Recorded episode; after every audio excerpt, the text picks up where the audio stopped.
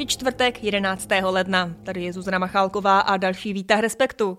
Dnes s Tomášem Brolíkem o Polsku a tak trochu bizarních okolnostech, které doprovází předávání moci. Výtah Respektu? Dnešní výtah Respektu. Nejprve ale zprávy. Sněmovní bezpečnostní výbor dnes řešil prosincový policejní zásah při střelbě na Filozofické fakultě Univerzity Karlovy. Přestože vnitřní kontrola nenašla pochybení, tak poslance zajímalo, jak policisté přesně postupovali a jak komunikovali s vedením univerzity. Tím vlastně reagovali na její prohlášení, podle kterého policie nekomunikovala dostatečně, což ostatně policisté uznali i tento týden na tiskové konferenci s tím, že měli víc komunikovat s vedením, nejen se zaměstnanci. Mezinárodní soudní dvůr v Hágu dnes jednal o žádosti Jihoafrické republiky, která požaduje zahájení řízení s Izraelem, který se podle ní v pásmu Gazy dopouští genocidy. Izrael to odmítá s tím, že operace v Gaze je aktem sebeobrany, při kterém se snaží minimalizovat civilní ztráty. I podle Bílého domu je obvinění bezdůvodné. Naopak Turecko nebo Organizace Islámské spolupráce Jihoafrickou republiku podporují. Podle hnutí Hamas Izrael za posledního čtvrt roku zabil přes 23 000 Palestinců s tím, že 8 500 z toho by měli být bojovníci, zbytek civilisté. Ta čísla se ale nedají ověřit. Před budovou soudu dnes kvůli celé té věci demonstrovaly stovky lidí. Část na podporu Izraele a další část na podporu Palestinců. Rozhodnutí ale padne až během několika následujících týdnů. A jednu zprávu už v centru Langhans Člověka v tísni předá i Tomáš Brolík. Ahoj. Ahoj. Tak co tě zaujalo? Rozhodně zaujal vývoj v Ekvádoru. Samozřejmě ta země už jako dlouho je v takové spirále násilí, které tam páchají drogové kartely, ale teď se to ještě, když se zdálo, že po vraždě prezidentského kandidáta není moc kam spirálovat dolů, tak se to podařilo té zemi a těm kartelům a už tam vlastně panuje takového svého druhu vnitřní válka, takže to považuji za velice důležitou zprávu.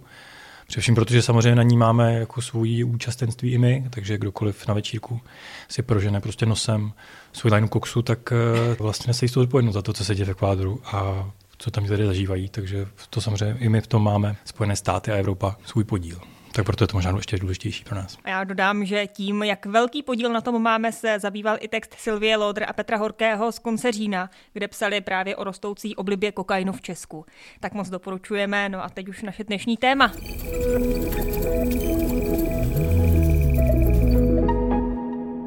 Dnešní výtah Respektu.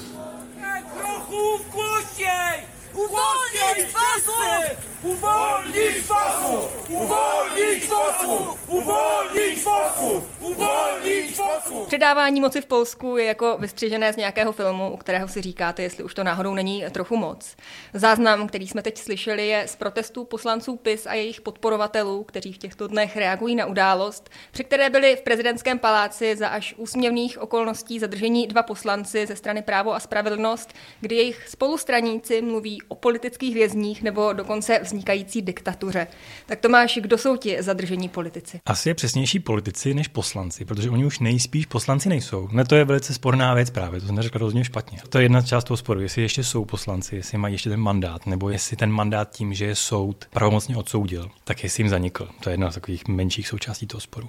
Ti dva pánové se jmenují Mariusz Kamiński a Mačej Mončík. Důležitější asi je Mariusz Kamiński, to je bývalý ministr vnitra v té předchozí vládě. Oba dva jsou odsouzeni v takovém případu, který je o 15 let starý vlastně. Z doby, kdy oba byli vedení, Kamiński vložně vedl, Mončík byl podřízený, ale taky vysoce postavený v protikorupční agentuře polské, to je taková věc, kterou Polsko má. To je takový prostě speciální útvar, který stíhá úplatky a korupci. A oni jsou odsouzeni za zneužití pravomoci činitele a nějaké falšování dokumentů. V takovém velice složitém případu. Celá ta zpráva, která má tak dramatický finál, začala se v roku 2009. Oni byli jednou osvobozeni, potom odsouzeni, potom prezident Duda jim dal, když nastoupil do úřadu, v 2015, protože oba jsou zpětí spisem, s tou stranou, což taky je Dudova strana, tak když nastoupil do úřadu prezident, tak jim dal milost. Lidi, kteří, nemám žádných wątpliwości, jsou krystalicznie uczciví. Především známý povšechně minister Mariusz Kamiński. Ale dali mi nejspíš špatně, jak potom soudy uznali, ta milost neplatí. A potom se do toho ještě vložil ústavní soud polský, ale to už po té době, co ho ovládl PiS, čili jeho legitimita je nejasná a i to, jak jeho rozhodnutí platí. Potom nejvyšší soud zase řekl, že ta milost je neplatná, je špatně udělaná, vlastně není důvod na ní vůbec ohlížet se. Potom znovu tedy Ústavní soud řekl, ten proces je potřeba dojet do konce, neskončil vůbec druhým krokem. A teďka v prosinci Varšavský soud definitivně řekl, že ti pánové jsou vinní z toho zločinu a že mají jít sedět na tu dobu, na kterou byli odsouzeni, jsou myslím 3 roky ve vězení. Tím jim vyhasly mandáty poslanecké, ztratili imunitu, ztratili mandáty a už byla otázka času, kdy se dostaví do vězení.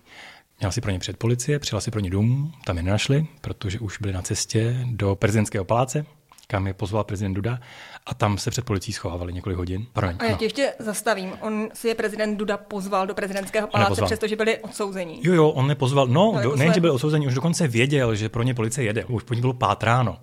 On tam vlastně, prezident Duda, právně řečeno schovával lidi, kteří se ukrývali před policií. A ještě je veřejně nazýval jako své hosty. No jistě, on nepozval takovou událost, vlastně marginální. A potom prezident Duda opustil ten palác, měl povinnosti, jel za představiteli běloruské opozice do Belvederu. Oni ještě promluvili odpoledne. Vlastně oni, to je pravda, oni ještě vystoupili na dvoreček, to ještě policie si pro ně nedošla. Víme, že jest policie tež před palácem prezidentským, panovi nie oddali se v ręce policie, vrutili do palácu. Protože zjevně policie nechtěla, aby to bylo nějak ošklivé. Protože nebylo úplně jisté, jestli se nebudou bránit. A pak se zase vrátili zpátky a potom prezident odešel, opustil palác a v ten moment policie do toho palácu přišla. A tak to začíná být zajímavé. A odvezla je. Ano. No, to je zajímavé vlastně, co dobu, ale je to pravda, takže to začalo být ještě znova zajímavé. No a co se dělo teda potom? Protože prezident Duda, když se o tom dozvěděl, tak se vydal zpátky do prezidentského paláce. No, vydal, on se chtěl vydat. Ono možná, samozřejmě spekuluje, se není to úplně jisté. Se nevydal tak, jak mohl, protože před tím Belvederem stál takový autobus, aby nemohl opustit ta prezidentská limuzína ten Belvedere. A teď se neví samozřejmě, jestli tam byl přistavený schválně, aby prostě prezident, aby to prostě nestihl. Protože co měla ta policie vlastně se tak zabývala tím, aby se nepoprala s prezidentem, nikdo se nechce prát s prezidentem, protože nikdo vůbec to byl pro té situace, která absolutně nemá precedens. Nebylo zřejmé, co bude prezident dělat. Postaví se před ně? Třeba? Proč by to neudělal? A co má pak policie dělat? Ale on to nestihl a oni je odvezli oba dva ty poslance, ty politiky, ty vám muže do vězení. Co potom zaznívalo právě i třeba od politiků spis? Oni myslím fakt nečekali, že policie přijde do toho paláce a odveze. Myslím, že společtí novináři říkali, že na to nebyla úplně připravená ta strana. No a celku logicky říkají, že jsou to političtí vězni. To mě na to právě přišlo vtipné, protože potom někdo na ně odkazoval, že to, že je někdo politik, který je zatčený, tak se to nerovná tomu, že je politický vězeň. Nerovná, jenže právě tam jsou ty rozhodnutí Nejvyššího soudu a rozhodnutí Ústavního soudu. Kdy Ústavní soud řekl, že to, co Duda udělal, když jim dal milost v 2015, tak je nad právem, nebo nad těmi akty, co by předtím. Takže oni jsou omilostnění, takže nemůžete sebrat, oni jsou prostě nevinní. Jenže Nejvyšší soud, a teď to je přesně ten potíž toho maglajzu, který PiS udělal v polské justici. Část soudců Ústavního soudu jsou jmenovaní nejspíš proti pravidlům, jak se mají jmenovat soudci, a tím pádem ten soud možná není soud.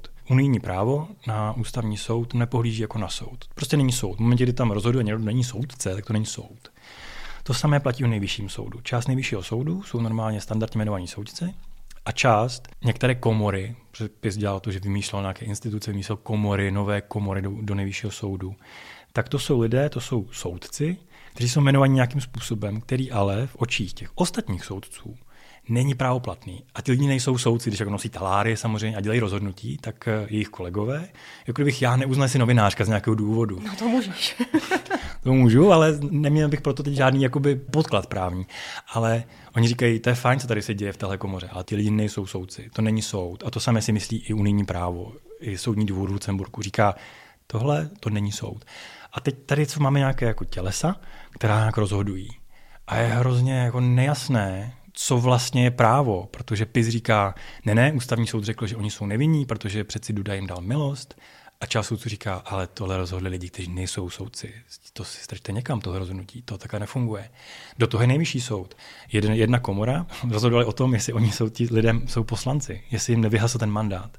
O každém z nich rozhodovala jiná komora. Ale jedna je ta pisovská, ta nová komora, a jedna je ta stará komora soudu. A ta stará komora soudu řekla, mandáty vyhasly. Ten mandát je vyhaslý, ten člověk není poslanec, ten člověk může jít úplně normálně do vězení. A ta druhá, která je obsazená soudci, kteří jsou lojální PiSu, řekla, ne, ten mandát nevyhasl, protože. A teď tam jako jsou lidé, jsou stejně oblečení, jsou chodí z stejného domu, nazývají se soudci, ale někteří kteří z nich nejspíš nejsou soudci. Protože pokud má pravdu PiS, pokud Ústavní soud skutečně řekl, ti lidi jsou nevinní, tak jsou to asi političtí vězni. Nebo nejsou političtí vězni, ale jako v tom smyslu, to je trochu hodně urážka každého politického vězně, ale jsou to lidi, kteří rozhodně nemají sedět. Protože prostě nemají, jsou nevinní, jako prezident je omilostnil. Takže je v tom jakoby hruzostrašný nepořádek. No ale co teď, protože Donald Tusk sliboval, že vyčistí odpisu jak média, tak právě i justici. Tu zwracam się do panów Kaczyńskiego, pana prezydenta Dudy, innych liderów PiSu. Będziecie za to w pełni odpowiadać. Za sabotowanie konstytucji, za łamanie przepisów prawa, nieszanowanie wyroków sądów. Tak jak se to rozhodne, no, co je ta správná, nesprávná jasné. Strana, jak to vyčistí? No to se nakonec nějak rozhodne, protože ono unijní právo stojí spíš na straně té současné vlády, která říká, je to pravda, tenhle soud není soud. Tihle soudci ústavního soudu jsou jmenovaní v rozporu proti regulím. Nejspíš nejsou soudci. To rozhodování po nějakém datu už není rozhodování, které je závazné. Takže teď už je to na unijní úrovni, by se to mělo vyřešit. Ono to vodak živé na unijní úrovni. Ono akorát Polsko nerespektovalo ty rozsudky často.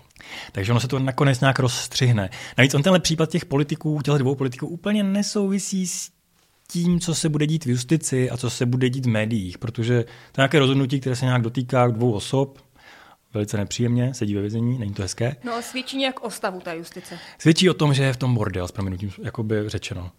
Jako velký jako a zásadní. Ale vidět, jak je to velice jako složitý proces a obě strany dělají zjevně chyby. Obě strany se obvinují z toho, že porušují zákon. A samozřejmě ty jako výkřiky, a jsou to často výkřiky těch politiků o tom, že je lámáno právo, oni lámali právo 8 let. To je prostě naprosto jako to je úplně nerozporné. Jo. To je, a nikdo tomu hlavně nevěří. Polsku. Tak to je směšné. Ale to neznamená, že možná ta vláda, že současná vláda neporušuje zákon, že nedělá ty jako kroky špatně. To samozřejmě to vůbec jako není vyloučené, to s tím nesouvisí. A co se teď máme teda představit, co se bude dít dál v dalších následujících týdnech? Asi pánové Kamiński a Mončík zůstanou ve vězení.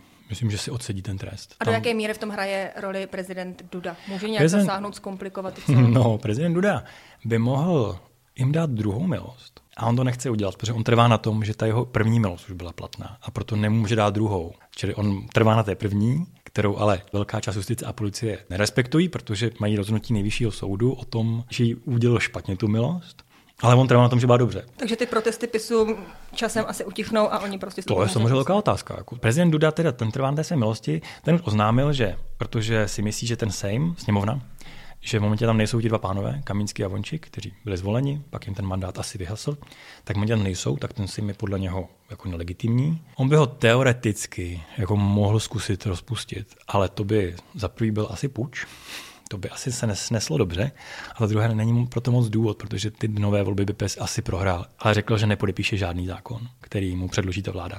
Takže prezident polský, když řekne, hele, tady se podepisovat nebude, tak do značné míry může paralyzovat vládu. A to prezident říká, že prostě, že jako jasně, když bude nějaký zákon, který je důležitý, tak jako budiš, ale to bude jedna věc. No, potom, jak se ptala, to čištění, takové ošklivé slovo, že oni tak lidi nejsou prach, ale jako takové to odstavování lidí z funkcí, tak to probíhá úplně jako ve velkém, protože on to nezávisí na nikom, to je rozhodnutí, to jsou dekrety, které dělá ministři nebo premiér, takže politici PIS opouští prostě podle toho, jak kdy nejdřív můžou, tak dostávají dopisy, že jejich funkce končí, v těch dozorčích radách všemožných. Takže tohle to jako velké opouštění pozic, to pokračuje, ale tak to by dělala každá vláda. Takže to jsou takové 3 prostě procesy, které poběží vedle sebe. No a to v té justici to bude samozřejmě složité, protože tam probíhá debata jenom o tom, kdo je kdo vlastně, kdo je soudce, jako kdo je soudce a kdo už není soudce. Tomáš, moc ti děkuju za souhrn, měj si krásně. Není zač. No a na web Respektu už zve šéfredaktor Erik Tabery. Já bych hodně doporučil jeden text, a to od Marka Švehly.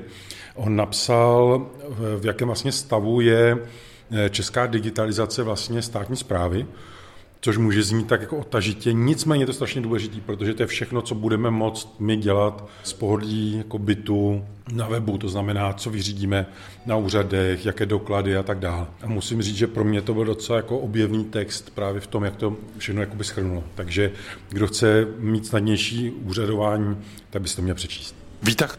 Jo. Výtah Respektu. Co ještě jinýho? Dnešní Výtah Respektu. A to je ze čtvrtečního Výtahu Respektu vše. Těším se na slyšenou zase zítra v 5 odpoledne.